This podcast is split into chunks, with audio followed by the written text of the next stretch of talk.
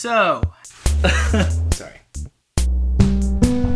uh, wait, This is not uncomfortable, but it's very weird. this is the thing? This is the one. Absolutely. And now it almost couldn't have happened in a better way. Where do you want to be? So it was just like, ah. Am I funny? Now if I go over here, am I still funny? Better strategy. Yeah, way better. I never thought about that. Yes, it worked. I don't see it five years from now that you're not my most famous friend. You really have to commit to something. Good to have something pushing you. That's, cool. That was really cool. Yeah, it might have been cool. This is On the Cusp. Hello, I'm Ben Green, and welcome to On the Cusp. This week, my guest is Tim Neenan. He's a sketch teacher at the UCB Theater in LA, one of the members of the UCB Maude team New Money, and he's written for shows like Newsreaders, The Onion News Network, and Filthy Sexy Teens. I'm not sure how you're listening to On the Cusp right now, but you should know that there are a lot of ways to listen to it. You can find the show on Stitcher, on SoundCloud, and on iTunes, and I hope you'll subscribe to the show on one of those sites. This week's episode is sponsored by Thai Pepper at 6219 Franklin Avenue in Los Angeles. If you haven't been to Thai Pepper before, now's the perfect time to come sample some of their famous pineapple fried rice for $6.90. And while you're chowing down, don't forget to use hashtag more Thai Pepper please on Twitter, the only official hashtag of Thai Pepper for summer 2015. Thai Pepper. Just like the Beatles said it, hello, hello. I don't know why you say good Thai. I say Thai Pepper. So, when I got on the sketch team New Money back at the beginning of 2013, Tim Neenan was one of the only people on the team that I knew pretty well from before getting on the team. We were both part of the very late night improv show Mock Improv at the time, and that was largely the slice of the world that I knew Tim from. I knew him as an improviser. But when I got on New Money, I saw another side of Tim for the first time.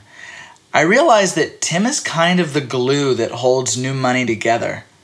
And it was really amazing to discover this whole group of people who saw him that way. I think it's because his passion for the team is so obvious, and he goes way farther than he needs to with everything he does for the team. Like, it's already a lot that he makes the tech CDs for every show, but if you look at his Instagram, you'll see that he also hand draws a cover for every CD that matches the theme of that month's show. He's the member of the team that's edited the videos for all of our shows and put every sketch on YouTube in a perfect catalog. He's the reason we have an operating website, and I could go on and on with examples like this. You know, Tim once wrote a sketch about a fictional video game called Diaper Strike. He said he thought it would be cool if some footage from the made up game played at the end of the sketch, and for most people, that thought would end there. They would never do anything with it. But Tim stayed up late and figured out how to actually make that animation, and it ended up looking incredible. That's the kind of thing Tim does all the time, and what helps to keep his fellow teammates on New Money inspired. So, I'm very excited to share this interview with you guys. My talk with the one and only Tim Neenan. Here it is. From yesterday, so I get wet standing in their shade. Something's wrong with my depth perception, so I walk in place till I reach a destination.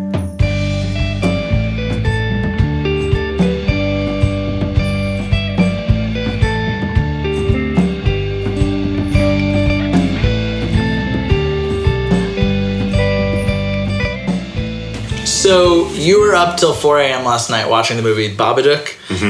How typical is that that you're kind of like a night owl? Uh, very.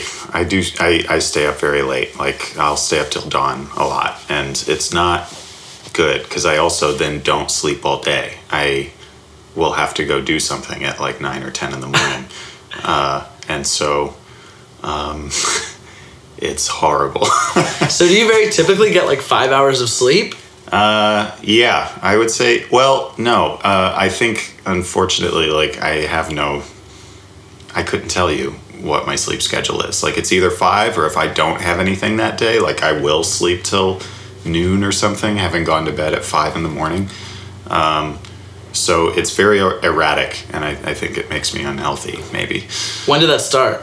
I think when I moved to LA, uh, a little bit after I moved to LA, um, I guess the we're gonna jump right into it. Like my sleep went to shit. Like after uh, I don't think I, I think the sleep schedule has been like a weird side effect of uh, uh, some grief. Like I lost my brother, and then I like wasn't sleeping at all after that for a long time, and I don't think it's really tied to that anymore.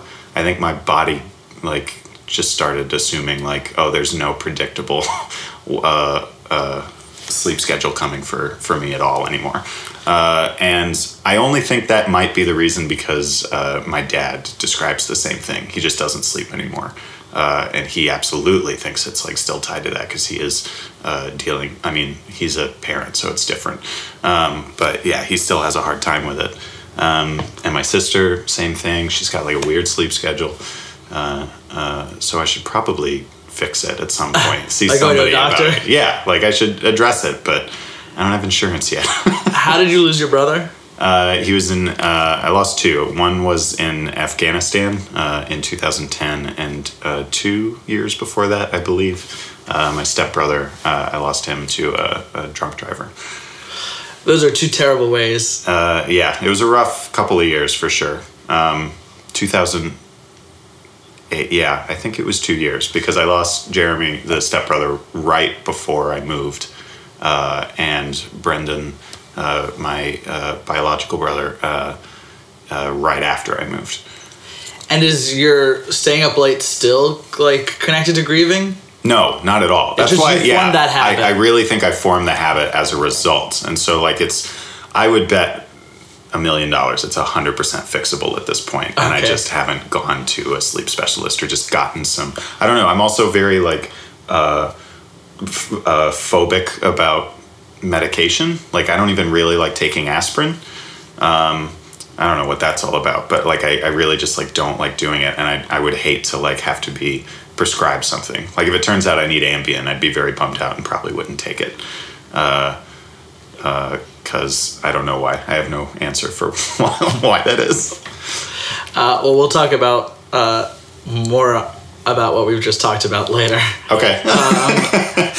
But you were born in Alabama. yes. Uh, and what town in Alabama? Uh, I'm from Enterprise, uh, which is adjacent to Fort Rucker, which is the Army's uh, helicopter flight school. Uh, so I was actually born on Fort Rucker because when I was born, my dad was but a uh, pilot, and um, now he teaches flight school. So um, yeah, born in the, the town that is sort of next to it and feeds off it, and, and they have this kind of symbiotic relationship, the base in that small town. Um, uh, uh, born there uh, until I was two or three, and then we moved around a lot, uh, as Army families do.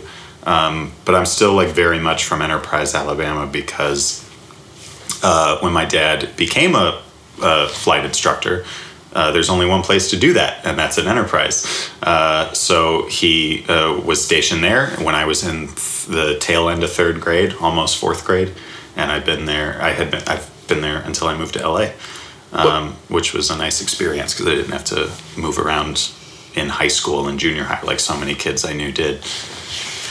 What does it mean that your dad was a pilot and a pilot in the army? Mm-hmm. So, what was that job like? Uh, I don't know. I wish I knew more. I guess. I mean, I know he flies helicopters. Uh, uh, I Like he's like seen action. Uh, uh, very little from what he has told me. Like I know that there was a like the closest it ever came. Like he was not in any major war uh, in our time, uh, but he um, he does have a story about getting his uh, like so below your feet is glass called the chin bubble, uh, and you can see straight down.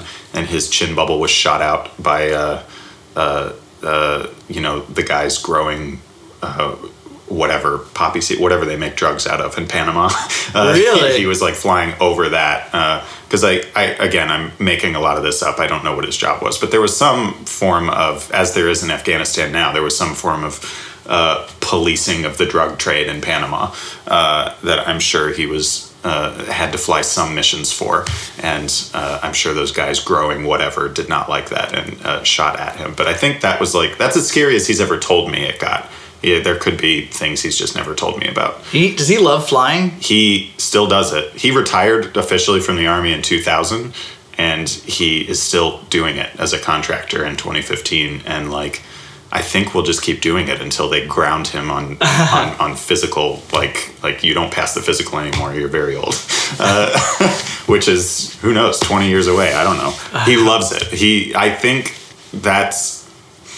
I took a lot from my dad. He was a very good dad, uh, but the one of the biggest takeaways, like just watching him as a kid, was seeing uh, someone love their job and to chase that because he loves going to work. He's still he's a teacher and he loves that aspect about his job. I think um, I think he's always loved his job, but you can tell like he extra loves going to teach flight school and dealing with 20 you know 20 year olds uh, uh, who have just decided they're going to fly helicopters. Um, he loves it. Yeah. That's great. And what did your mom do, uh, like, as you were traveling around? Uh, my mom was uh, at home. I guess she raised us. Uh, the army like requires that he was at work a lot, and so yeah, somebody needed to be around. Uh, she worked briefly. I remember when we were stationed in Korea. Uh, she got like an office job. Uh, I'm sure just to like keep her sane a little bit. uh, and we had um, uh, uh, a woman named Mrs. Che who would stay at the house with us and, and cook us Korean food while my mom was at work. Um, but then when we were stationed in Panama, she was at home just raising us. Um, and then uh, she was diagnosed with cancer like at the tail end of our time in Panama. And they, um, the army was like really great about it because uh, also in Alabama is this really incredible cancer research uh, hospital in Birmingham, uh, and they were like, uh, it was really, it was like everything aligned. They were like, well, Hugh can go to Rucker, and he's going to be a flight school instructor, and that allows him to be stationed in Alabama permanently, and his wife can be treated at, at UAB. And so, yeah, like for that, so we moved back to Enterprise, um, and then. Uh, yeah, it was like until 1998, just uh, like her, she was being treated for it until she passed. She was diagnosed at what point? What year? 93 or 94? 93, because I was, yeah, uh, in the tail end of third grade.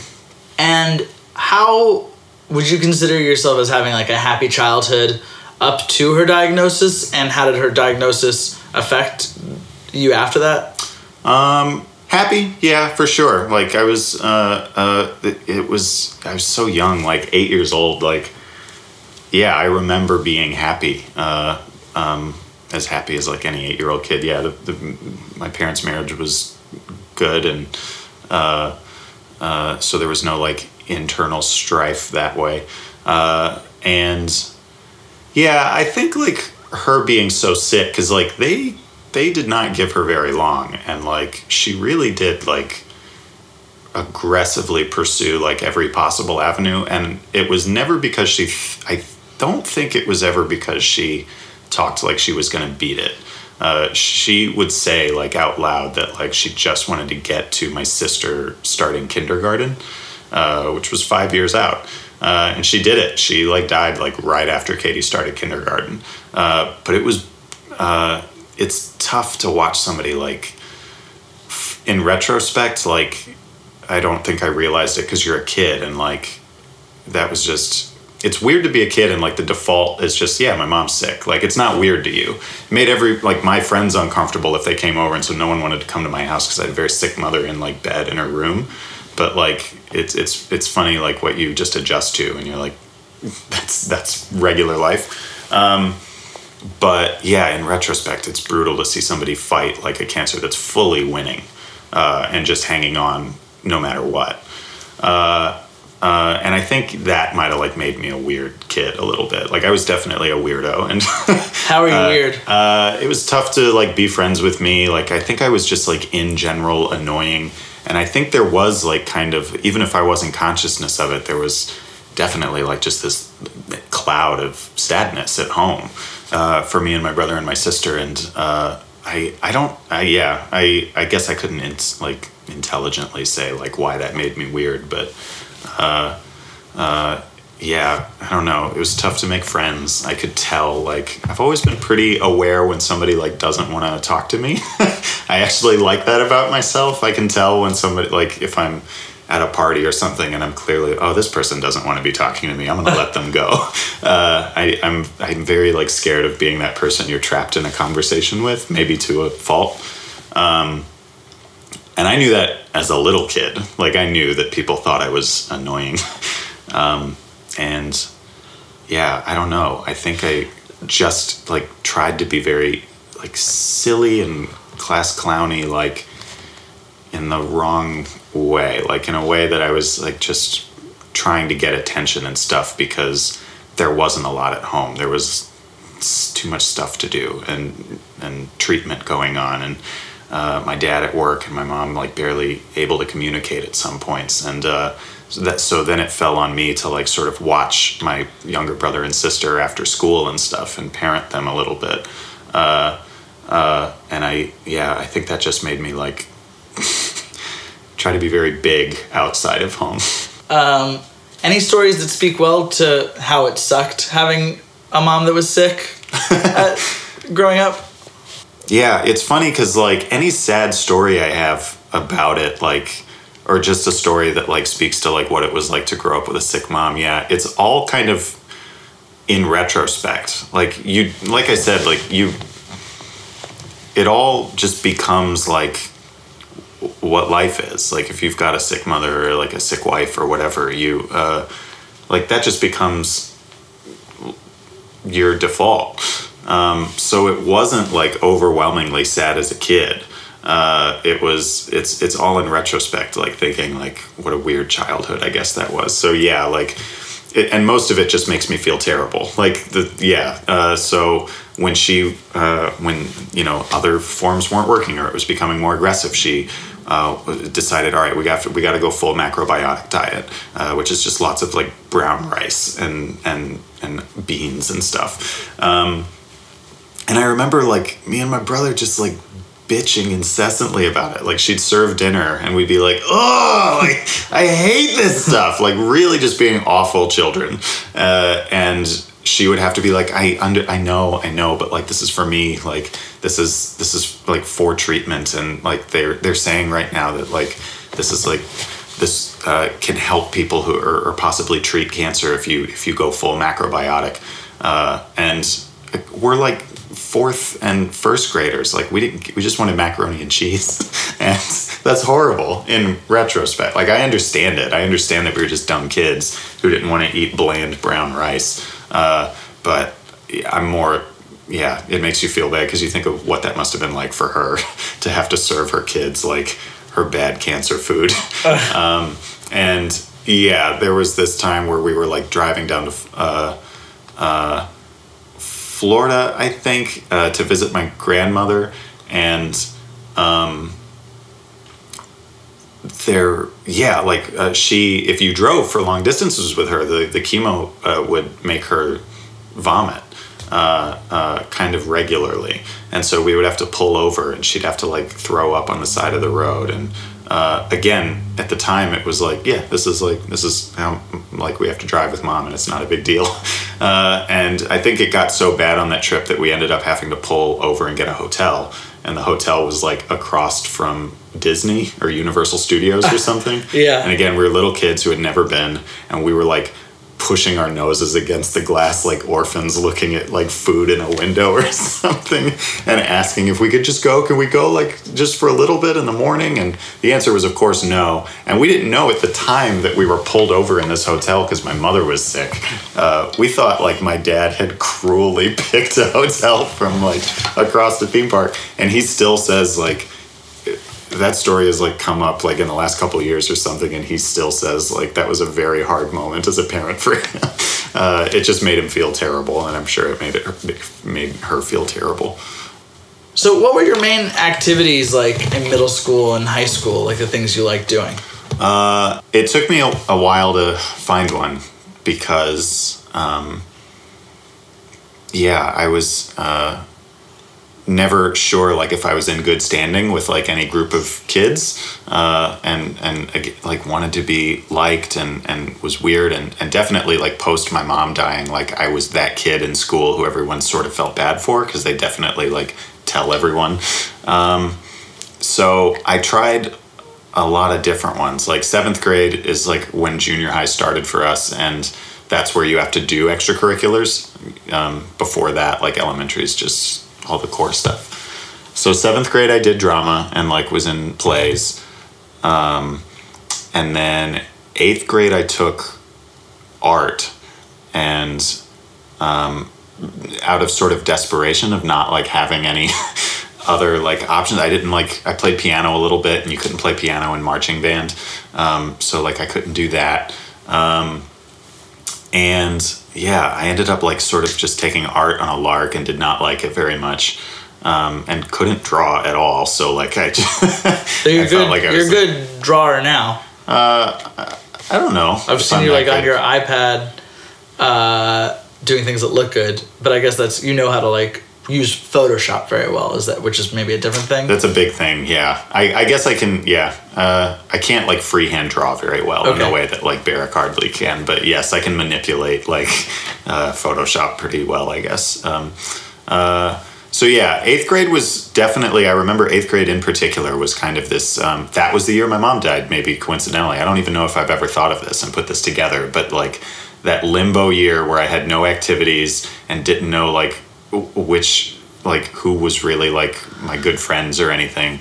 Uh, was that year. That was the same year I took art with like a bunch of strange kids I'd never hung out with before and was like very I remember being very jealous of the kids who were in marching band uh, who had started in seventh grade uh, and the kids um, like on even on just like yearbook like kids who had like a thing they really enjoyed doing for their elective and then my friend uh, so in ninth grade my friend michael uh, convinced me to join the show choir um, uh, he was like it's like there's it's all girls and like it's super fun and you just like sing and like screw around all day it's awesome um, and i said sure I, I didn't even like i just blindly followed him and do an activity hoping that would stick um, and uh, it was kind of fun. Like it was, I liked all the road trips. Like you got to go on lots of like trips to show choir competitions.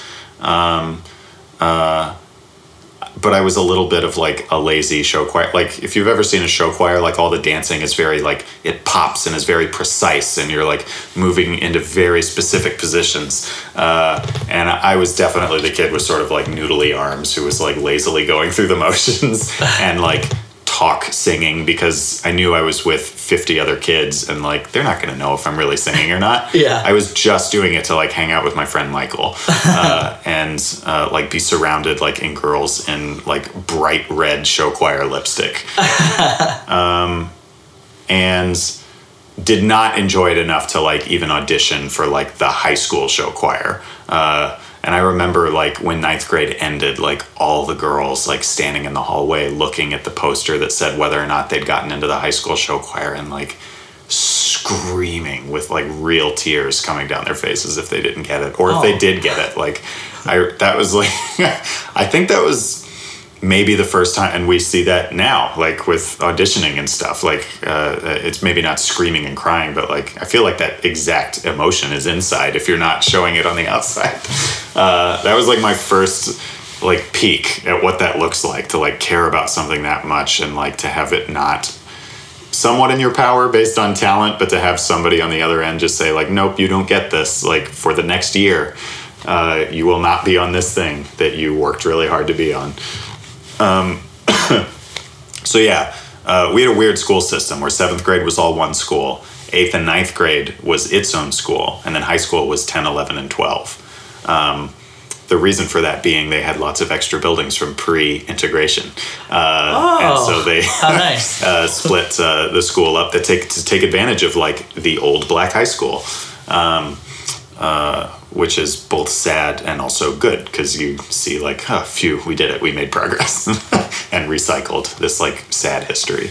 Um, so yes, then going into high school, like I finally found it, and my my friend Mark and Randy. Uh, uh, this friend that got me into um, choir, like we sort of like just slowly weren't as good friends anymore like for no reason he just like got into different stuff than i did which happens when you're in junior high and like he went off to like do the rifle team i think uh, and uh, my friends mark and like a, a, had introduced me to this like kid Randy who like is now one of my best friends uh, in the world, um, as is Mark. Uh, and they were both doing band. And I was like, well, I don't play any horns or anything. Like, I would love to get to hang out with you guys all day. Because they had like grown to be like, Mark specifically had like grown to be my best friend at this point. Uh, and I would love to, yeah, like be in bands. And they introduced me to the drumline guy. And he was like, oh, if you play piano, you can be on the drumline. Uh, we have like mallet instruments and marimbas and xylophones and stuff. And uh, uh, he spent like an afternoon with me showing me how to play those. Uh, and I knew how to read music, so I knew rhythm and could also like work the timpani and some of like the background percussion and stuff, and had no idea I could uh, do that. Uh, I, I didn't know that like uh, there were elements of like music ability that you could transfer to other instruments. I thought I just played piano, and then I was like, oh my god, I play like nine instruments and didn't know that. Uh, and then high school, like now it was fun. Like now I was in a thing that I loved doing, and like the group I like for the first time ever, like my group of friends like liked me, and uh, it, felt like I was on equal like footing and and good standing with the group of friends I hang out with. Where I was always like the sort of annoying one before that. Um, and oh my god, it was so exciting! Like the first band practice I went to, I, I was like, my like heart was beating. I was having such a good time and thought this was so cool. And I had this like loud drum instructor who like yelled at you when you didn't get to, like who was a good teacher, but absolutely like that sort of whiplashy like why are you not getting this? And i loved it. Like i was like yes more please. Like uh, uh, it was really really fun. And so i did marching and symphonic band like all through high school. Um, and and while there like learned how to play other instruments and like uh, got to go on like awesome band trips and like I, I did this thing called indoor drumline which is like this sort of um, stomp e kind of program uh, that like is a national program and you get to go to ohio to do like the final uh, you know we went to like the world championships in ohio as part of indoor drumline which was like a you know, off. It was the off season of marching band indoor, and it's all percussion and mallets and no horns or anything. And like, there's dancers and choreography, and you put together like basically what amounts to like a stage show you might see in Vegas uh, at the high school level. um, and like, those are like all my favorite high school memories is doing indoor drumline. Um, and like, my dad got super involved with it and like wanted to drive the band truck whenever we did uh, trips. And so, like, my dad and Mark, my best friend, his dad, uh, who was also like in the army, uh, our dads were also friends. And so it was very fun to like watch my dad and Mark's dad like be the two dads that ended up driving the band truck. And they would like, uh, they drove like, looking back, like, my dad drove this immense, like, carrier truck full of uh, heavy, heavy drums and mallet percussion instruments that couldn't get over 45 miles an hour to Ohio for our championships uh, from Alabama. And like, he said he loved it. He said he was like having such a good time, and it was like him and Don, like driving to Ohio, pit stopping to get like beer and cheeseburgers, uh, uh, to like watch their kids like do this fun drum thing. Oh, that's Um, great. Yeah, I really loved it, and it ended up like I all this time like I'm getting into comedy also on my own time and movies, and like I know who directs and produces things the way like no other kids knew that, um, and I remember like feeling the tug like man I wish I was doing drama because I wanted to do that too. Uh, but you couldn't do both in my school and like all my friends were in band and I, I guess like it still like was the right decision um, uh, but I do remember feeling a little pained that like I couldn't also do the plays and stuff. Because it was like this big big big interest I had that nobody else shared. I had no friends that were also into movies. Uh, all my best friends like didn't really care. And they would like take my recommendations and i could usually argue like well what movie we would go see that night but like nobody ever like wanted to talk about theme afterwards. Which And was I- like what at that time? What what were the ones you loved the most? oh oh man I, I i don't remember high school what came out when we were high school so like the big summer stuff would be like that was like when the matrix and the new star wars movies were coming out and like um i don't know like little movies. I don't know. It was it's weird because like when you're in early high school, like what I think of as like discovering real movies was stuff that people have long ago discovered. Like I had to do the crash course in high school of like going back through Tarantino's library and then like from there figuring out what influenced him and finding the old westerns. Uh, uh, and um, so yeah, my list of movies that were blowing my mind at the time are the same as everybody else's list of movies. Yeah. Uh, but yeah, I remember pointedly, like I do remember Fight Club, um, which I'm like, I don't really watch Fight Club anymore, but I do remember Fight Club being the first movie I saw that broke my brain a little bit, telling me that before that, like all movies were just what my parents would rent. Like all movies were Forrest Gump, uh, and like had that arc. Uh, I, I truly didn't know that you could do anything else uh, as a ninth grader. And then I saw Fight Club, which was just not a movie I had seen ever before. Um, uh, that wasn't Top Gun or something. Um, and I remember that was like the birth of it. My aunt showed me that movie actually. She was like, "You should watch this." I was visiting her, and she knew like she was she like I could tell she was like renting me some movies she knew I wasn't allowed to watch. and I remember Fight Club breaking me a little bit. Even just like the plot twist in Fight Club I was like, "Whoa, they like lied. They lied about what was going on in the movie. I didn't know you could do that." Uh, and that led to like digging around in Blockbuster and uh, the internet to find out like what movies I should be watching. How at peace did you feel with your mom's death in high school, and how much did you continue to grieve it? Um, I think kids are pretty resilient. I was in eighth grade when that happens, and like it's devastating. Like my dad put us all on his lap, really. Like he called me and my brother and sister and like before school. We were already getting ready for school, and he had left to. Uh, she died during like r- routine treatment. It wasn't like at home.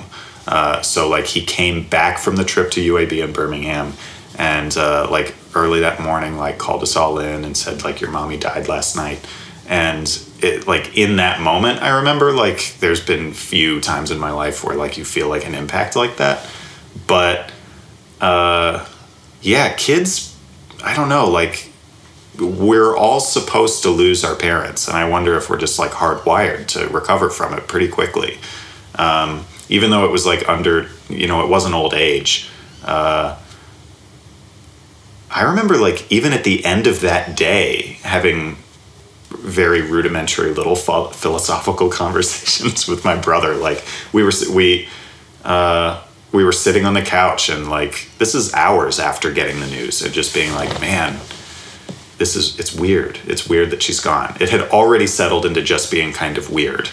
Uh, and he um, like his immediate response to that was like man i wonder when i'm gonna have to go back to school. Like Yeah. and like and not like i don't want to go we were already just sort of thinking about kid practicalities and how we were gonna tell our friends. Um, uh, it's weird it was a weird thing to do but like i immediately like i was like well i'll call people. And my dad was like what? And i was like i'll call i'll call like her friends. Uh, and he was like okay yeah if you want to if you want to be the person to do that. And like i called her friends uh, my mom's friends and like some and called like one of my my friends my, oh i called mark this friend i'm talking about i called my friend mark and like told his mom because like they knew each other from church and stuff which is weird. It's weird that like i i needed to do that. And i remember some of the people like calling being like oh oh i'm so they were not they were like why are you t- calling me uh, not because they weren't they weren't interested like i could hear them feeling like why is tim doing this he's like a child like, Yes. uh, it was just this weird thing I felt like I needed to do to cope or something. But yeah, so not I didn't grieve a whole lot. Like it was very sad. The funeral was very sad, but uh, yeah, kids bounce back from parents dying. I think pretty pretty quickly. So, jumping out of chronological order, how did the deaths of your stepbrother and brother impact you differently? those are uh, yeah those were like i'm still dealing with it a little bit um, that's different because like my brother also in particular like um, so jeremy my stepbrother he was like one of the kids i was hanging out with in elementary junior high high school uh, uh, he was like I skateboarded like in junior high. That was like one of the things I dabbled in, desperately trying to make friends, and wasn't good at it. But Jeremy stuck. Like we ended up remaining friends after skateboarding.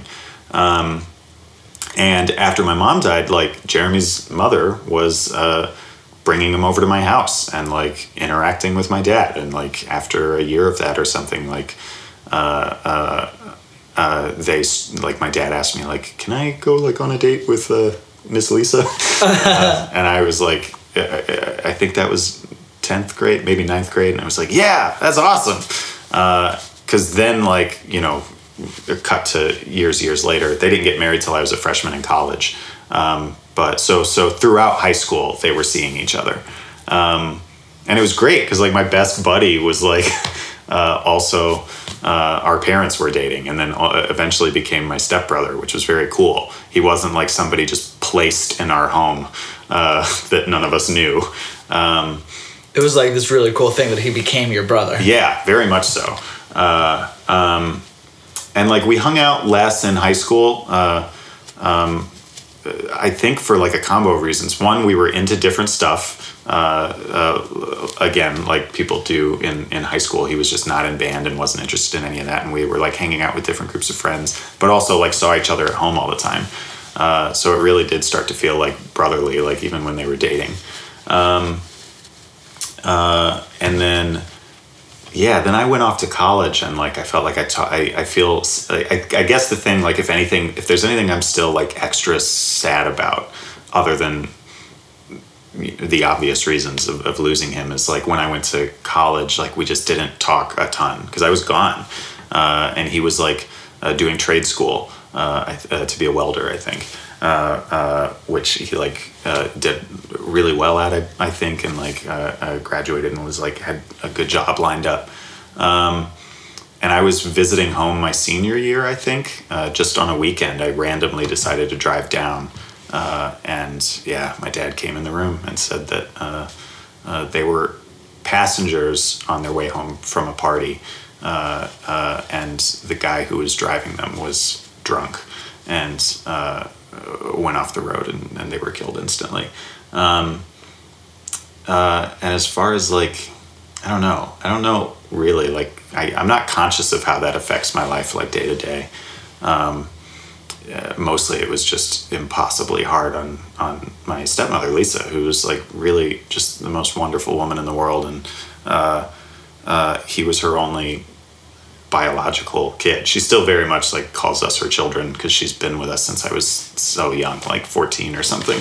Uh, but yeah, that's that's not an easy thing to uh, to deal with, and so I think it just affected our our home a little bit. It was very sad, uh, and and it was it was making sure she was taken care of and like that she was feeling love. I guess. Um, uh, because I think we were able to process it a little bit. Um, and then, yeah, my brother Brendan, that's like the one that, like, yeah, still I feel like I can feel it a little bit day to day because uh, when I said that, like, nobody, um, I had nobody like talk about movies and stuff with, like, as far as friends goes, like, he was that person. Like, my brother and I were the movie nerds and like comedy nerds and watched every like Comedy Central stand up special. And, uh, he uh, he was only going to do like one tour in Afghanistan, and I don't think was interested in making a career out of it. And then like he was talking to me, like he hadn't made a decision yet, but like he was like, I don't know, maybe I'll come out there and do like UCB stuff with you when I would when he would like call me from Afghanistan, uh, and we knew each other's references and there was shorthand. It was very like twin like. He was three years younger than me, but we liked all the same stuff. We liked all like we read comic books and like were he was really like my best friend in the world, uh, and um, I was not ready for that at all uh, when I got that call because he was also like done. He was uh, he had been there for a year. He was coming home in two weeks, and then he was never going back. Uh, and he was killed like on his last patrol. There's a there's a I mean there's an article about it in the Atlantic called "The Last Patrol" about um, like everybody in this unit like about to go home and then they get attacked. Uh, he was killed by an IED and like it was this awful firefight. so I guess like that was uh, I'm a little surprised I made it through honestly because I'd only been in LA for a year and I was just toast at that point. Like I uh, uh, I was already struggling like as everybody does in their first year in LA and like then when I flew home like and it was just it was just so devastating like the overwhelming sadness like that there's just not vocabulary for. Uh, uh, just oppressive, like from from uh, through every um, section of the family, like people flying down and, and driving up from Florida, and just like this is my great uncle John, uh, my dad's uncle, like very bluntly at the funeral was like, "This is the worst thing that's ever happened to our family in any generation," uh, which is like uh, I think he might be right. Like it was, I it, it really blew my like. It still like is surprising like how big uh, an effect that death was on everyone. Because um, he was so like just wonderful and lovely and kind in the way that I'm not that as kind as he is, uh, and um, you know wanted to find he, uh, Kyle Bosman reminds me of him a little bit. The way they're just, like, he's just like, uh, I don't know. It's probably fine for people to like that thing. Uh, that was like his outlook on things. If I was complaining about a movie or something, he'd be like, it's fine. Like, let people like what they like. He was very just nice and, and, and kind natured. Um, and so I, thinking of having to move back to LA and like struggle and be rejected and uh, uh, try to be funny in the face of millions of people who are funny than funnier than me. I felt like at UCB, it was just, it seemed impossible. Like I I can't. I'm very surprised still that like I came back out. There's definitely a world where I'm like I, I tapped out. I'm not going to get over this one, and came back, got all my stuff, and moved back to like teach high school. Um, uh, but people, like, I, I, don't know, like, a thing that helped was just like the support I had. Uh, I was on a beta team at UCB at this point, and like, uh, uh, Eva Anderson was our coach, and she was like, uh, or maybe I wasn't on the team yet, but like, she was about to put me on the team or something, and she was very nice to me. and I don't know, like, she, she was like very cool to me in a, in a time that like I was very sad and bummed out about everything. Um, uh, Adam McCabe was like very uh, McCabe uh, was very cool. Um, and like checked in on me to see how I was doing because like we'd, we'd met at this point and we're hanging out a little bit or just seeing each other at the theater. Um, so yeah, just like having people that were sympathetic uh, helped a lot. Um, yeah. So, what are the steps that brought you from doing music in high school out to LA doing comedy? There was kind of like a, a gradient move. Uh, I so I finished college and took the LSAT and and did good and like was going to go to law school. Uh, and at this point, like I had done a little bit of drama in college, but wasn't part of the drama program and had taken some acting classes. And again, this has always like been there. Like since I was I was making little Batman movies with my mom's video camera when I was nine, um, and it was always just in the back of my brain that like it would be great to like write and be in movies.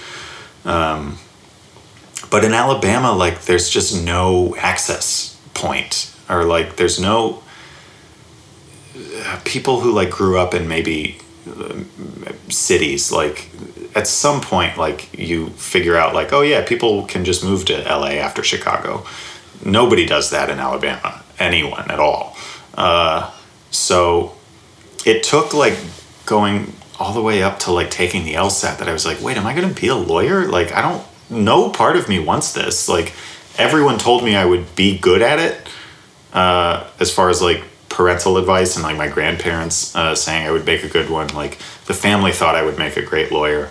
Uh, um, uh, which sounds like an obvious thing for parents to say, but they they also were like, don't try to be a doctor. Like they they were specific in what like they thought I would be good at. Uh, Not with those butterfingers. I mean, I flamed out immediately in my like freshman biology course. Like I made good grades in high school, and then like the moment like I was faced with like not being able to sort of just like bullshit your way through high school, like a place where you had to study. uh, I like tanked my first biology class. I was like, well, I'm not going to be pre med. I'm going to go back to uh, this BA where I get to write essays all day. I know I can knock that out of the park. I know how to make people cry, like teachers cry with my writing in high school. Like, it's. I was picking the thing I was good at, but it was absolutely out of laziness, like, which is weird in retrospect to think about. I was like, well, I'm good at writing, but my motivation wasn't, I'm going to do this because I'm good at writing. I'm going to major in lit and like do creative writing courses. It was, I'm going to take these courses because I know I will do well in them. Uh, from like a GPA standpoint, it was sort of out of laziness, which is weird. I wonder if we're all chasing like what we're good at out of just because it would be too hard to do anything else. but, but comedy writing, you do love. I do. So it's just this kind of creative, like more like prose writing that was more out of I'm good at this, so I'm doing it for that reason. I also loved that too. I don't know. I don't really know. I didn't know what I was doing in college. College was weird. Like I didn't get a lot out of it, I think. I didn't even like get socially uh corrected the way you're supposed to in high school. Like I was still a shithead to my girlfriend at the time and like I didn't learn how to be a person, I think, until like my first 2 years in LA. So you ended up moving to LA in 2008, 9. in 2009. Yeah, I, I graduated, uh, freaked out about going to law school, uh, told my dad, um, hey, I don't want to do this. I want to go to LA and maybe screenwrite. And he really surprised me by saying, uh, yeah, okay, do it now. I mean, like, don't wait. That's great. Uh, uh, he, and not immediately now. He said, he actually said, do wait. He said, come home, please, for six months and save some money because you're going to lose it all immediately. And he was absolutely right. Um, so yes, uh, so then I moved home uh, and got a job as a bank teller, uh, which is also like not just saving money to move to LA, but like I was six months from moving, eight months maybe, um, and that could have gone wrong. I could have not have ended up moving to LA. Like oh, I know all my friends thought it was like all talk, like yeah, sure, whatever. You went to college and then you moved back to the same small town you grew up in. Um, but that bank teller job was the thing that maybe cinched it. Like it was like, whoa, I can't, I cannot live here anymore. Because in a small town like Alabama Bank, like people are very friendly and open with their bank tellers and will spew whatever racist, horrible thought goes through their mind, uh, uh, um, uh, or you know, homophobic missive because like there's some dude that looks a little gay across the room to this woman cashing her checks and she wants to comment on it. Like it was it was real despair working there. I uh, i really like hated every second of it. Um, and some of the people i worked with were wonderful but just like it was once a day you would be faced with something that really was like you heard someone say something really ugly um, and i try to like defend my hometown a little bit sometimes uh, because it was like adjacent to a military base and was a, a melting pot more than other southern towns. Uh, and I grew up with people born and of the South who were wonderful people. Like they're not all terrible. uh, I would say even most of them aren't. Um, but it deserves its reputation. Like it's rough down there. Uh, and people there are a lot of not great people still like hanging on to this like fantasy of the 50s when everything was better for them. Uh, and that job like it was like okay i gotta go. And then i lost some money at my station gave too much money away like screwed up which is a fireable offense and they fired me um, after working there for a long time. I wasn't quite ready to move and i ask myself sometimes like was I gonna move? Like before I lost that job, like would that job have just turned into my job if I didn't get fired? And like when I got fired, like I drove home and I was like, hey, um, I'm not working there anymore. I'm gonna just I'm gonna go now. I'm gonna move like in two weeks. Like and the move to LA took two weeks. Like I got fired, went home, got on Craigslist, and like was browsing apartments and just gonna like pull the cord. Um, and Yeah. at the same time, this is what's really weird to me, and I haven't really figured out. While I was doing that, I saw the Musicians Institute was in LA, uh, which is like this post grad like uh, kind of pop music. You learn to go play guitar in the way that will get you employed in the music industry. So like graduates like get the guitarist job on the Katy Perry tour or whatever. Like learn how to be a working musician. Um, I applied to that school as like I don't know why. Like I, I sent off a bunch of recordings of myself playing guitar and I had gotten pretty good by that point and they got in and called me and were like, Hey, we'd really love you to be a part of the school. And I wonder if like all of that was just some sort of failsafe. Like, hey, parents, like I'm going out to do this sort of nebulous thing I don't actually know how to do at all, which is screenwrite and like try to do TV or movies and stuff. But also like I did get accepted into this like school that teaches me how to like have a job in the arts. And I don't think anybody cared. Like I don't know. I got out here and never went to the school. Like they they, they ate my deposit, uh, uh, an application fee.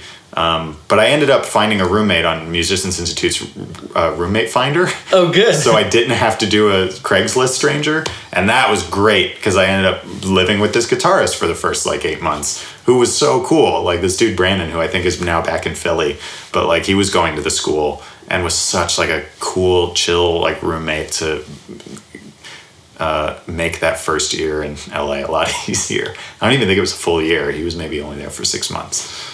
Um, but yeah, and then once I was here, um, yeah, started doing started going to UCB, like sort of just looking for my way in. So, of everybody I know out in LA, you're one of the most strategic people I know, and you've just done LA really well. I feel like you've got an amazing work ethic, you've done the right jobs, you've written what feels like to me pretty prolifically uh, different scripts. Uh, did you come in with that strategy? No, um, there's definitely people we know like this, but like I, I, I, I, uh, I don't know if this is true. I might just say this very wrong thing. Uh, I, I feel like the people who move out here fully cold, like knowing nothing about anything, is I've I've found to be kind of like a minority. Um, and that doesn't mean everybody was already set up with an internship out of college or like had a friend that worked somewhere. Like, I just feel like most of my friends like had an idea of you know where you even look for a job maybe when you come here or that knew what a PA was. I was like a dumb idiot like who drove here who didn't know anything about anything. Uh, and so no. I had no strategy whatsoever. But i was i was even as a tiny kid and and, and then moving out to la and now uh, i'm intuitive. I know i'm intuitive for sure. I know i can read how things work pretty well. I think if more so than strategy certainly more so than talent i think i have lucked into jobs or done well at jobs because i kind of can read how things are supposed to go. Um, so I moved out here, uh, was in this weird one bedroom apartment with no furniture with a fellow guitar player. Uh, immediately went to a temp agency uh, and temped around a little bit. I worked at City Hall in their tax department and definitely screwed up a lot of city taxes because I bullshit my way into that job. I told them that I had accounting experience and I was considering my bank telling accounting experience. And they sat me in this cubicle for three days and told me to like file this all these numbers and crunch these numbers. And I was truly like, I'm not exaggerating, just like kind of randomly putting things into a computer until I would get caught. uh, and I never did. The temp gig ended. And I'm sure two months later, they came across a series of numbers that were completely screwed up uh, and yelled at that temp agency. Yeah. Um, I, but like I knew how to make it look like I was doing that work. That's pretty great. Um, because like I just read how like it was supposed to look. Um, and then I then the next job I got from that temp agency was a plastic bag factory in Vernon, this like horrible industrial wasteland like south of downtown. Uh, and I worked there for like six or seven months, uh, and it was death. Uh, and at that time, when I got that job, I was also working nights at the Palladium and the Wiltern, the, the, the concert venues here. and that was kind of cool because I saw every concert that came through LA for almost a year, um, and had finally like taken my first UCB course. Um, and my first two, I think. I think while I was at the Bag Factory, I took. Uh, I, at that point, I might have been in improv two and sketch one. Um, I wasted a lot of time there. Um, and so, yeah, that was very much like, uh, I don't know, like trying to hold an armful of water. Like I was always exhausted. And I was like working eight to five during the day and then working until two in the morning at the concert venue. And then if I wasn't at the concert venue, I was like maybe interning at UCB by that point. Or no, I wasn't interning for the first half of the bag factory. I was just taking classes. But yes, some and then on weekends taking the classes that I could afford. Uh, and then near the tail end of the bag factory gig, that's when I lost my brother. And like I got the call. Um, and I flew home for that. Uh, and it was actually like the first day I was home in Alabama, like sort of dealing with that, that Lindsay at UCB called me and was like, "Hey, we want to um, give you an internship. You were recommended by your teacher." Uh, and I was like, "I can't. I, I can." Oh, she like asked if I could start the next day, and I was like, "I'm here dealing with this." And it's funny to think that I thought I had lost it. Like, I I thought like, "Oh no, I this has." made now I won't get the internship because I wasn't available, which is Yeah. absurd. Like she, of course, immediately was like, "Oh, oh my god, I'm so sorry. Well, we'll see you next month." Like, Okay, uh, like there, I can't believe like a part of my brain in that grief was like, "Oh no, I won't get the UCB internship." uh, it's embarrassing. Um, so I came back. Uh, it was a long trip home, obviously. Uh, and as I left, my dad was like, "Hey, you need to quit one of those jobs. Um, you're gonna find out. You're gonna three years from now, you're gonna be like, fuck, I moved to LA to work at a bag factory." Uh, and he gave me a little bit of money that would like cover me for a couple of months, like two or three months, which I don't think like was easy for him. uh, and I worked at the bag factory a little longer and then quit. Yeah, to to focus on what I was focusing on. I had the UCB internship. I was starting to read that I was somewhat like liked there a little bit. People were responding to my stuff, especially in sketch. Like we could talk for an hour just about that. Like the realization of like, whoa, I should be do- really focusing on the sketch side of things. Um, uh, uh, after like struggling with improv for a little bit. Um, so yeah, quit the job and then uh, there's this dude Mike Rosenstein who was hanging out at Comedy Death Ray, um, and he was just always there every Tuesday that I internshipped at or interned on, and I asked him like. I don't remember what I. It was something along the lines of like, "What's your deal? like, what do you do?" Uh, and um, he said he worked at uh, Red Hour for, uh, which is Ben Stiller's company. And I asked if there were like jobs there because I was definitely looking. Like now I was off and I I was absolutely terrified of like blowing through this little cushion my dad gave me to find the right job and then not finding it. Like I had no I I was like I'll kill myself. I can't like I can't waste this opportunity he just gave me.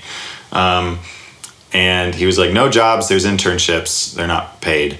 Um, and so I took it. I, I went into interview, or he didn't give it to me. He said I could come in and interview, and I interviewed with this guy Robin Mabrito, who I'm still like buddies with, uh, who was like running their interns at the time, uh, and I got it.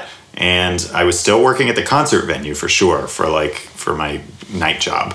Um, and so I worked at Red Hour during the days. And after like two months, I was doing well enough there that they were like, that Mike and I think Robin pushed me on one of uh, like the dudes that run the company. They were like, you should be his assistant.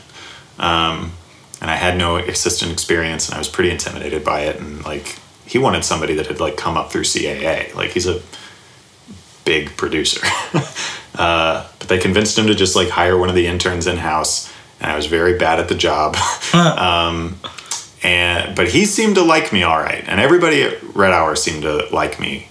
Um, and they were giving me like these weird little writing jobs, um, and like if there was like a some sort of web project they were working on, like I would ask if I could try to write a script for it.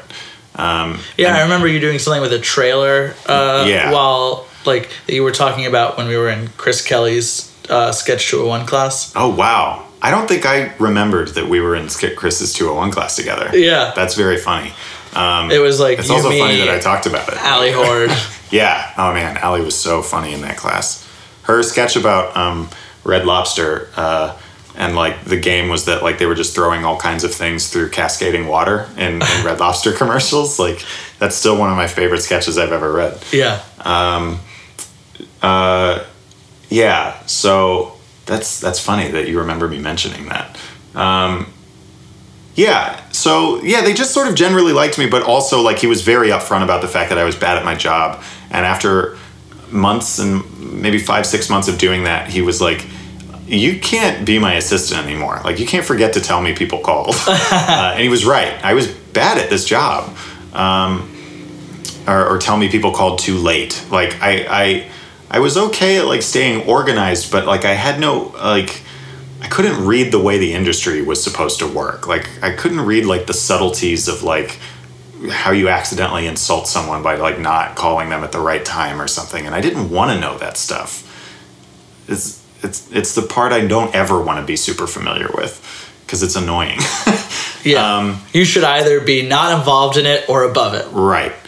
He brought me into his office and said, "We need to find you a writer's assistant job, uh, or that's what you should be doing." And this is where, like, yeah, preparation meets like opportunity because my friend Whitney had just decided she was not going to be the writer's assistant for Paul Scheer anymore on NTSF on Adult Swim, and uh, I. She asked me if I'd be interested in interviewing, and she brought me in, I think, before uh, to interview to be a personal assistant over there to the guy who produces all those shows. Uh, and our friend Laura Chin ended up getting that. Um, so like I think they'd seen my name before, and she was like, "You should come in for the writer's assistant job." And I told Stuart, my boss, I was doing that. And he was like, "Great, that's what you need. Great, that now I can fire you," uh, which he was going to do anyway. But he, he was like, "This is good," like because I think he he likes me a little bit. Um, or just wanted to get rid of me, but didn't want to throw me to like the, the gutter. no, It sounds like you both really liked you and didn't want you yeah, to maybe he's do just that job anymore. maybe he's just not mean. Uh, so I went in and interviewed, and immediately after the interview, I was like, "Well, I didn't get that at all," because it was just a weird interview. Like I sat next to John and talked to him about what I wanted to do in life and like that I wanted to write. But it was while they were in the like it was during shooting of Children's, and he brought me into Village, and like the uh, the person who was directing the episode was clearly like not loving that there was a job interview going on right behind him and like kept like looking back. And like i had to like pick times where i was able to talk uh, which is not during shooting or, or when they're rolling and not when he's giving direction uh, so it was a very stilted weird interview and i felt like i completely biffed it um, and i walked upstairs to whitney uh, and I was like, well, I didn't get that. And Gilly Nassim also worked there at the time. And she was like, and I was like, yeah, that didn't happen. And they were like, oh no, I'm sorry. And then I got a call that the that Scheer wanted to meet me, um, that I did okay in the first interview, and that Scheer and Curtis Gwinn wanted to talk to me. And so I went to a cafe and met with Paul. Uh, and immediately he was like, "Oh yeah, like oh you do like UCB stuff because his show like f- I think I was on Maude at that point, and his show Facebook like followed Maude, so like he'd seen me in the halls or something and recognized my face, and the interview was so quick. He was like, "So yeah, you write sketch and comedy, and like we do an 11 minute show on Adult Swim, and like you seem to get it. This is great." Uh, we got to meet with some other people, but I love this. Uh, and um, then he hired me, and that's like I think where everything changed. Then I was able to quit the night job. Um, uh, they were super um, uh, dream friendly over there. Like they let us leave for auditions and and UCB writers meetings and stuff. Um, and that's where everything like everything pivoted right there in 2012 when Paul gave me this job. Um, because then I was the writer's assistant on all their shows, Children's Hospital and Newsreaders. And so my first like after Red Hour, like my first entertainment job is working for Paul Scheer, Rob Corddry, David Wain, Ken Marino. Like these are people I was obsessed with before Yeah, I moved oh, it here. feels like a lucky job to have gotten. Absolutely, it was a lucky job. Like I that like that's the point where like I had something to do with it because I successfully interviewed for it, but like it's kind of overwhelming sometimes to think about the fact that if that job didn't come along right then, like none of this could have happened. Writer's assistant jobs are hard to get, uh, from what I understand, and like I sort of like got lucky and and and was recommended to the right one. Um, who knows what I'd be struggling, toiling away at um, if I didn't get that one.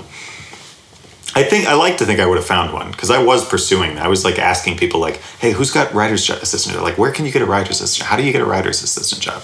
I guess I just got to skip the writer's PA portion. Yeah. I think if it wasn't that, it would have been something else. Yeah, Um, and if it wasn't another writer's assistant job, you would have found a different way to do it. Right. Because I had friends who were pursuing the same thing. Like one of my best buddies out here, Howie Kramer, was also like really hustling for that writer's assistant position.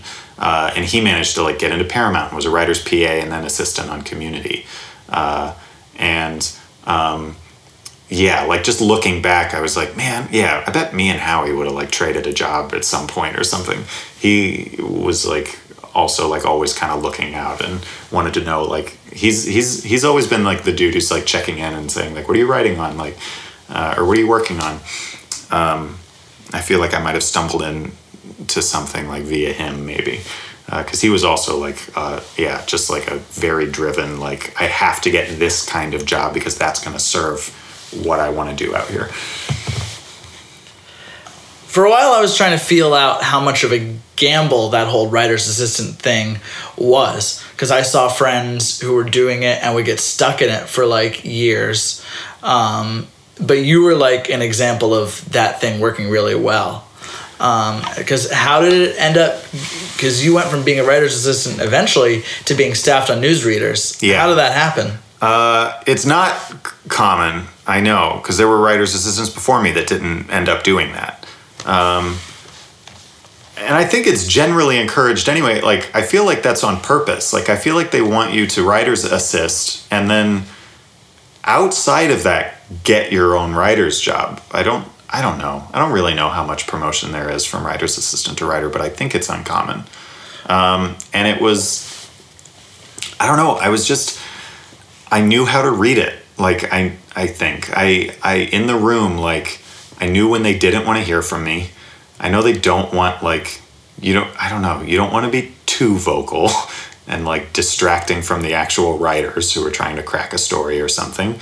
Uh, and just look for lulls in the room and then throw something out. And like my batting average was okay. Like those lulls where I would throw something out, like might get a laugh, and then they would put that note card on the board, and then it would wind up in an episode, and then you do that enough, and I presume maybe that uh, somebody on my first season of assisting on newsreaders was like, "Hey, there's a um, there's enough of those pitches that it's noteworthy, maybe that I got in." Uh, but also making it very clear you want to project like that you're not content i think if you're a writer's assistant i think you want people to know that outside of that job i was also writing features and like uh, sending my stuff out to people to like try and get representation and like they i, I think i got promoted because they i don't know i don't know really Well, I think didn't I, I hope i hope i would like to think that they saw like well tim's gonna get something anyway Uh, wasn't it that you had a script that was like kind of going viral, like a short script you had written uh, that like a lot of people were like kind of passing around? Yeah, I had I had written something with another person. Uh, uh, uh, we sort of collaborated on, a, on an idea, and then I I wrote a, the full like script of it based on like what we had talked about. Um, but that had sat around for years. I hadn't done anything with it. I, I still sort of considered it their project because they sort of came to me and wanted help with cracking this idea of theirs. Um, so yes, a little bit before they finally called me, or not finally, before a little bit before they called me for newsreaders, um, uh, my friend Heather, uh, who was also on a Maude team at UCB, had asked me to just like she wanted to read some stuff I'd written. Uh, she asked me at her birthday party, and yeah, uh, I had some samples. I had a pilot. I had this short script that I had written with this other that I collaborated with with this other person, um, and I, I sent those to her as just reading samples.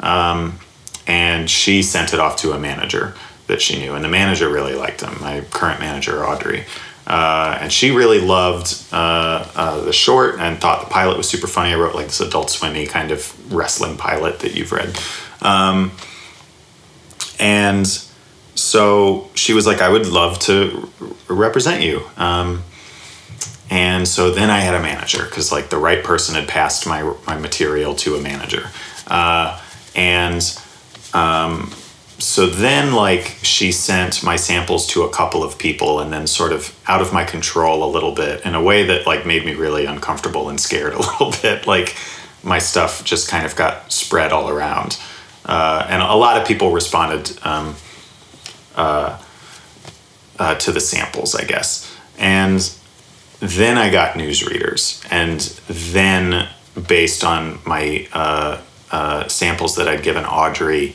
uh, the agents like were interested in me um, at like the big like agencies, which was like crazy and weird, and like it all happened in two months. Like I went from being a, a UCB Maude writer and a writer's assistant on the show to like they they I think my boss Jim Margolis like called me and offered me the newsreader's job like two days before I interviewed at CAA and WME or or met with them I should Yeah. say.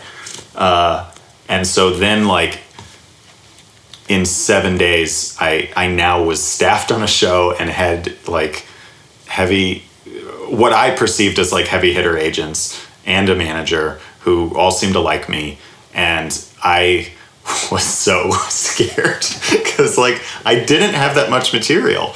Um, the pilot was like this very expensive like cartoon that like would be a long shot. The short was not mine to do anything with. Uh, it was like it was uh, I had collaborated on that short and it was not mine to make.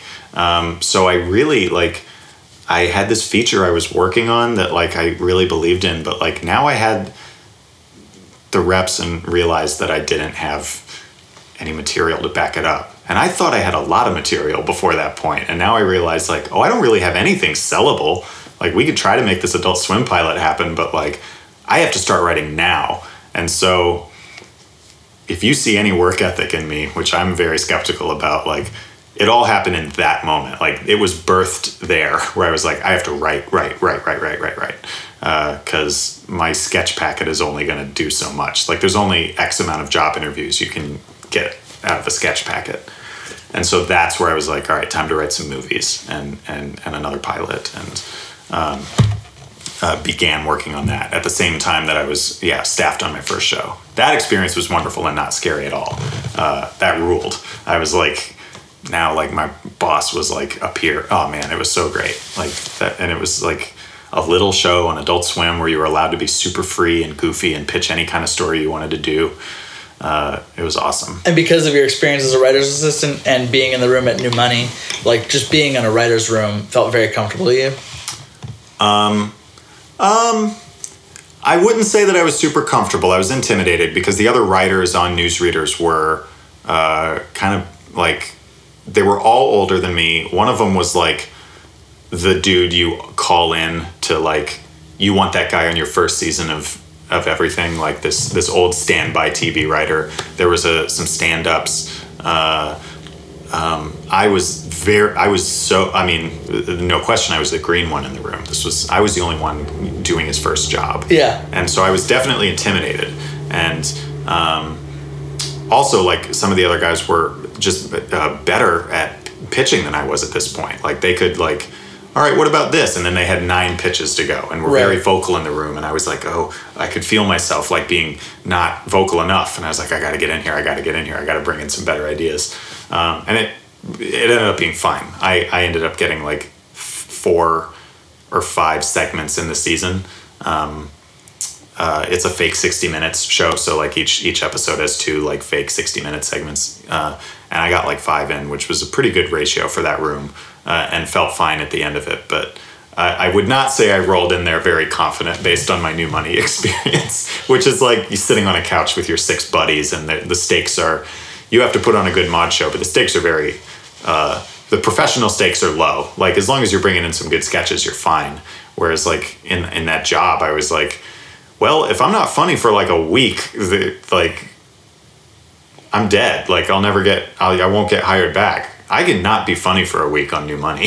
I Yeah. can bring in a bad sketch and fix it next week. I can't do that at, at, at in TV.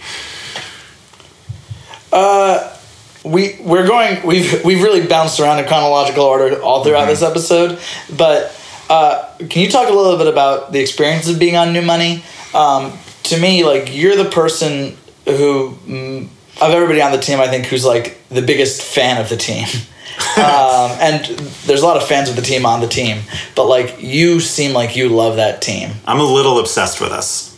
Um, I think we're the best for sure. uh, uh, and I've talked to definite. Well, I've talked to all of you about it, but like, yeah, I think I've talked at length to Mary uh, Holland, one of our team members, about like they really like. It, I really think like we were, were lightning in a bottle a little bit. Like our weird energy matches in a very specific way. Uh, n- there's a the the um, I think nephew does as well. Like that's another Maude team where I'm like, you guys were meant to be together. Uh, I think we were meant to be together. Like I've coached teams full of great people who did not seem meant to be together. Uh, where like just it didn't gel. Um, did, did you guys instantly because i was not on the team for the first year yeah. was it instant uh what's the word No, I think yeah, we all had to like get to know each other, and I feel like uh, our first couple of shows, like I think they're good shows with great sketches, but it feels a little sort of uh, generic's not the right word, but like oh yeah, a Maude night. Uh, So there's five sketches or six sketches. Um, uh, I yeah, I really like it just slowly came out. Like man after three months of like working with kyle like you realize like oh man this guy's brain works completely differently than everyone else's. And aaron has this like it infuriates me his his genius for like just sketch in general. Like he's the dude with the encyclopedia brain and can name every sketch on every show that's ever been and like just speaks sketch in the way that I don't I truly don't know anyone else does at the theater teacher or otherwise. Like he he knows like I don't know. He has and he doesn't care about it it seems. He's just like yeah whatever I write some sketches. He didn't really care about being on a Maude team he I think he he like auditioned on a whim and got it and was like all right I guess I'll do this. Uh, and yeah our actors like they're they have this shorthand with one another that like blows my mind sometimes. Like they'll make outright wrong choices i feel like on paper that just destroy on Maude night because they all clearly like love each other and uh, it's a group mind. Yeah i love us. I, I really think like we have this weird special energy that nobody else has. Um, that yeah i think i i would agree that i'm the one who cares the most about this. I don't think anybody else like maybe even perceives it. Um, and i would say like it grows too. Like i don't know that i would have been this effusive and like uh, starry-eyed about new money even two years in. Um, uh, i mean it, it's really just even this last year because all of us are starting to be successful like a huge huge percentage of new money is like working professionally at this point and like being paid to work on movies and tv and uh, and um, some of us have gone on to like uh, uh, great great shows. Uh, and uh, just like the confidence that comes with that. Like you can see that like now now new money like shows up to practice really ready to like play and improvise and explore. And just like this is the fun outside of work. Um, coming to a head like at that play we did last december like that play like really moved me in a way i was like oh my god we this are was a christmas play yeah, like we are really something special. I don't know that this play exists from any other team. Uh, it was like I don't know. I don't I, I don't like like drawing other like art form comparisons, but it really was like watching our watching us like play music. uh, um, our actors just so comfortable and with being weird and and you know, improvising off the script that like you, me, and Aaron wrote over like eight hours until five in the morning the night before because I'll like remember that forever. Just like my my story structure brain like getting hung up at the end and like we could have been out of that room like two hours early and it was you i regret it like i feel bad but it was like i was furious not furious i was really hung up on like our play not paying off in the end. We had set up these like runners all throughout that i wanted to dovetail and p- pay off. And it was four in the morning and we were so exhausted and like we had a script due. And we were just like let's just do something goofy. Let's like not pay it off. And the joke will be that it doesn't. Like or we'll just open some weird presents at the end of this christmas play. And i was like no it has to dovetail. It has to pay. And you in particular were like pitching all kinds of options for it and i was like you know that's wrong like right and i feel like i was the one like I don't I, I feel like I was throwing such a wrench in it. But then like you did crack it. Like you did find the perfect payoff for the play that did incorporate everything that came before. And I immediately stopped feeling bad about being such a, a wrench. Like I was like, oh my God, see, oh like even if I was the only one that perceived it, I was like, this was worth it. Uh This is the wrestling of Apollo and Dionysus. Yes, like I was, I was like that was worth the overnight thing because now our play uh, like has a great payoff joke at the end. One joke, like uh, that, like ties things up with a bow, um, and I'm still like that. But I took that from getting to watch writers' rooms, uh, as you know. Um, on Children's Hospital, like I've watched Wain and Corddry just like not leave until they crack a thing. Um, and I liked it. I didn't think that was annoying. I was like, this is what you want to strive for. You want to not be happy until it's when it's right. Everybody knows it's right. Yeah. When that room like cracked something, they were like, "We did it. All right, great. Put that on the board. We finally did it." Uh, and that's how I felt on like that new money play. I was like, "Yeah, we did it." So, in recent months, you worked on the show Filthy Sexy Teens as a staff writer. That was your second job that you were staffed on. Yeah. Um, you've been writing a bunch of different uh, screenplays for films. How much of the time now do you still feel scared um, and in over your head? Uh, I I'm not over the impending doom feeling. I do feel like it could all come crashing down at any moment. What would that look like? I guess yeah, like losing your reps um, because you haven't book worked in a while. Like I don't know what would I truly have no idea what that would look like if I don't have representation anymore. Like you're what do you do? You can't go on any general meetings anymore. You can't meet on movies. Like nobody's reaching out to you. Like you have no access to anything. I would just be teaching at UCB, uh, which I love, but like uh, I hope no one is offended that that's like not what I want to do forever. Uh, yeah, uh, or I guess like if we're really like daydreaming, like even a movie, I get my first movie made and it's like bad. Not even just bombs, but like that's a possibility too. You can you can make a movie that you think is working and then it doesn't do well.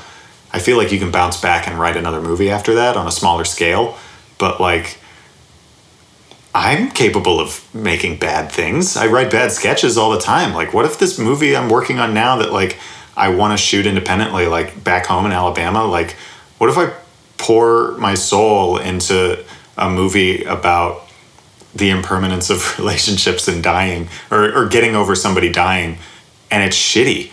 I've seen bad movies that I know they made thinking we're saying something important with this. Uh, I've seen people try really hard and make a bad movie, and I'm capable of that. And that would that that's so that would be such a disaster. How confident do you feel about getting staffed again on like do you just on show to show? Um, I'm. It's pretty sporadic. Newsreaders didn't flow right into filthy, sexy teens. Uh, they they they, uh, they they're just not. I'm not needed that way at Adult Swim, and uh, uh, the shows are spaced too far apart to like rely on that. It's always like a wonderful surprise when they call me and say like, "Hey, we want you to staff on Filthy Sexy Teens," um, uh, which is why I've really been putting all my effort into feature stuff because like I can feel that slow crawl working. I can feel my like I've, I mean, man, like I got to sit in a room and like give my pitch for like a comic book property. Like I never thought I'd get there. I, I was like, oh my god, like I'm really pitching right now, like on one of my favorite comic books of all time. Like I never thought I'd get to that point. And the fact that I'm, you know, that didn't happen, but like I'm getting to do that, which is cool. Um, uh, and I, I want to, I want to push for that because staffing just, um, I haven't regularly staffed. It's not like that job hasn't happened. I haven't gotten into that system uh, yet uh, regularly. I think my two pilots are fine. I don't know that I would staff me either. Like I don't know. I struggle a little bit with like trying to craft what a network sitcom looks like, um, and I love writing spec movies. So um, I'm not that confident. Like if uh, if Adult Swim like has another thing that they think I'd be good for, they'll probably call me the Abominable guys who make all the shows I've worked on, the live action Adult Swim stuff. Uh, if there's another season of Filthy Sexy Teens, I bet they'll call me and say like, "Hey, come work on this." Um, so there there is probably future work with that production company, uh, but I'm not that confident. I'm going to be regularly staffing on like TBS shows until. Um, until I get one and, and have to prove myself in that kind of room because Adult Swim's different. I only ask because I think this will be fun audio to listen to uh, in the mm, what I expect, you know, five years from now when you're being staffed all the time. that that's very nice. Uh, we'll we'll see. Yeah, because I also yeah I also worry like about proving myself in that network room. Adult Swim shows I've worked on are like four guys around a table. Like It's the extension from of UCB. it absolutely is. Like it's it felt like such a natural progression. The stakes are higher. I have to be funny, but like it's still like friends. All those shows are like four buddies like get to make an 11 minute show. Uh, and I know it's very different in the the even more real world of cable staffing and then network staffing and I don't know. I secretly want to just like get off that sinking ship immediately anyway. I want to be successful at movies and if I get to write on TV, like I want it to be on Netflix. Uh, like I just want in there now. I Yeah. don't I don't want to I don't know. I'll take whatever job, but I'm not aiming very hard for uh, whatever ABC sitcom calls. As much as I would take that in a heartbeat and try very hard. So, what does your non-humble dream for what five years from now looks like look like? I don't know. Um, I would love to have had gotten a movie made in five years. Uh, I'm working on a very big one right now that I wrote on spec, like as an example of like, hey, I could write a big adventure movie, uh, and so I wrote it truly like just on spec, um, and people liked it, and it got sent around, uh, and some people picked it up to produce it, uh, and I have no idea what the future of that is, um, but that would be very cool. But that's like crazy pie in the sky. Like that movie doesn't have any established superheroes in it. It's like it's not the kind of thing people are itching to spend a lot of money on, uh, which is non pre-existing intellectual property or whatever. There's no SpongeBob in it. Oh, you should probably put SpongeBob. I in should it. put SpongeBob in it. Uh, but then also, like on the other side, there's this very tiny thing. I think I could move a crew out to Alabama for a month and shoot my tiny um, skeleton twinsy kind of movie. I would love to get that one made in five years. Like I don't know how long it'll take. That one's going to be totally self financed. I think so. That one's just like I have to get a different job that will let me pay for this movie I want to make. So getting a movie made might be nice. I would love to like I'd love to have staffed some more in 5 years. I do love like writing on TV. Um I don't know. It doesn't sound very I get that sounds enormous to me. I don't know if that's non non humbly enough for you. It also I think it's seems like it also seems like possibly attainable. Oh, it definitely seems non-humbly because these seem like giant dreams that Yeah. like are the Like I, I, none of those things. It's very likely none of those things will happen in five years. Um, It's, my- it's amazing that they're plausible. Yeah, yeah. The fact that like I find myself like pitching on like like yeah, I guess I've got a take on like that old cartoon from when we were. Like the fact that I get to do uh, one of those every 6 months like feels like I'm still winning a little bit. Like or or that I'm not winning but like that I'm still making progress. I haven't gone backwards yet. Uh, and that that'll happen at some point and i'm nervous about how backwards it'll be but like everyone goes backwards at some point and um, i'm getting a little scared of how uh, how long it's been since a true step back. Um, i think all my real five year goals is like not work related like i want to get a band together. I haven't played music in a long time. That's what i really want to do in five years. I want to like get married. Uh, it's all that stuff. So, hypothetical question. Friends of your family back in Alabama, their 23 year old daughter is moving out to LA, and uh, they ask you to like sit down with her and give her advice. Uh, if you could give her like one big piece of advice, what would it be? uh, community immediately. Like uh, we lucked out with UCB, but I feel like there's still that community with people who are taking acting classes. I think, yeah, uh, first thing you spend money on after you've established that you can like afford rent and stuff is start taking any kind of class anywhere, and you are you are paying for the friends you're gonna make. Like just. Uh, we surprisingly didn't talk about it all that much, but everything came out of UCB. Every single opportunity, everything came from there. That's where I asked the guy for the internship, the the woman who uh, Whitney telling me that like this writer's assistant job is open. We only know each other through UCB stuff, and uh, um, like that community was everything. Just get get to a place where you can watch people make it when we started at this theater, we watched the people who were breaking out then, who are five years older than us, like break out. And you have it in front of you. Like you have all the million different paths you can take to break out. Uh, they're all so different, but like all of our friends that are working on things now, um, we can trace it back to where we were all like in 101 together.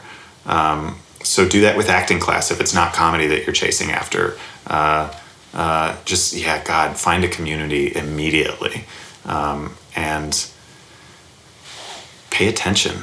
I don't know. Does that sound condescending? Like just pay attention. I feel some I, there's I. I feel like people don't pay attention sometimes. They're like, "Hey, how did you get that?" And it's like, "You could have gotten that. You, why aren't you writing? Like, how'd you get that job? Oh, I showed him my samples. Um, do you want me to pass anything along? No, I haven't really like written a pilot yet, and they've been here for five years. What are you doing, man? Like, pay attention. Like, uh, yeah. My my advice is to find a community and be prepared for the opportunity, which is old advice in every book about moving to LA. That's spot on. Like, so you're gonna, you may or may not get lucky. I got lucky. Uh, someone may or may not just cold, unsolicited ask you for a sample. You you better have it. Like, oh my God, you better have that sample. Like, you should have already written something if you haven't written something. Uh, because somebody's going to say, like, what have you written at some point? And be ready for that. You'll feel so dumb if you haven't. And I did. Like, when I was, you know, my first two years in LA, like, first time, just a friend was like, what do you have? He could, that person couldn't have done anything for me. But the first time I was asked, what have you written? And I said nothing, I felt stupid immediately. And I tried to fix that. That's good advice. Um, well, Tim, in conclusion, uh, I'm really glad you're a person in my life. Thanks, Ben. Uh, yes, I appreciate, I have a real appreciation for our relationship. yeah, I just like you a lot, and I'm glad you're a person that I know. So, thank you for doing this with me. There are a few people I uh, like to uh, talk about or bitch about or just like in general discuss story with uh, and the process uh, than you because you're also actively doing it a lot. Uh, often with a lot of bad ideas. But, but please just hear my pitch for Back to the Future three as I would have done it one more time. No, I can't. Okay. You just outed me as being a huge fan of what they did with Back to the Future 3, which no one agrees with. Uh, thanks again for coming on the show. I rode in a cluttered room with the ceiling low. So if I stand too straight or I stand too tall, I bump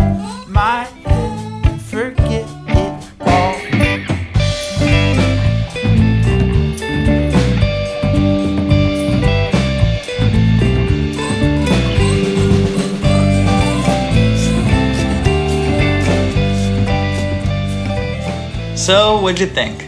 That was my interview with big Back to the Future 3 fan, Tim Neenan. If you'd like to see some Tim Neenan sketches live, you should come out to the next New Money show. They happen the second Wednesday of every month. Again, I hope you'll consider subscribing to On the Cusp, and it would mean a lot to me if you'd consider reviewing the show on iTunes. I really mean that. When people rate or review the show, it means a lot to me.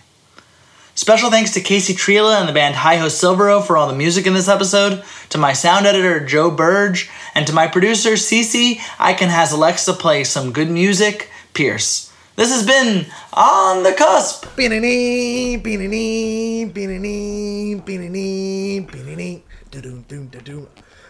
That's your outro music.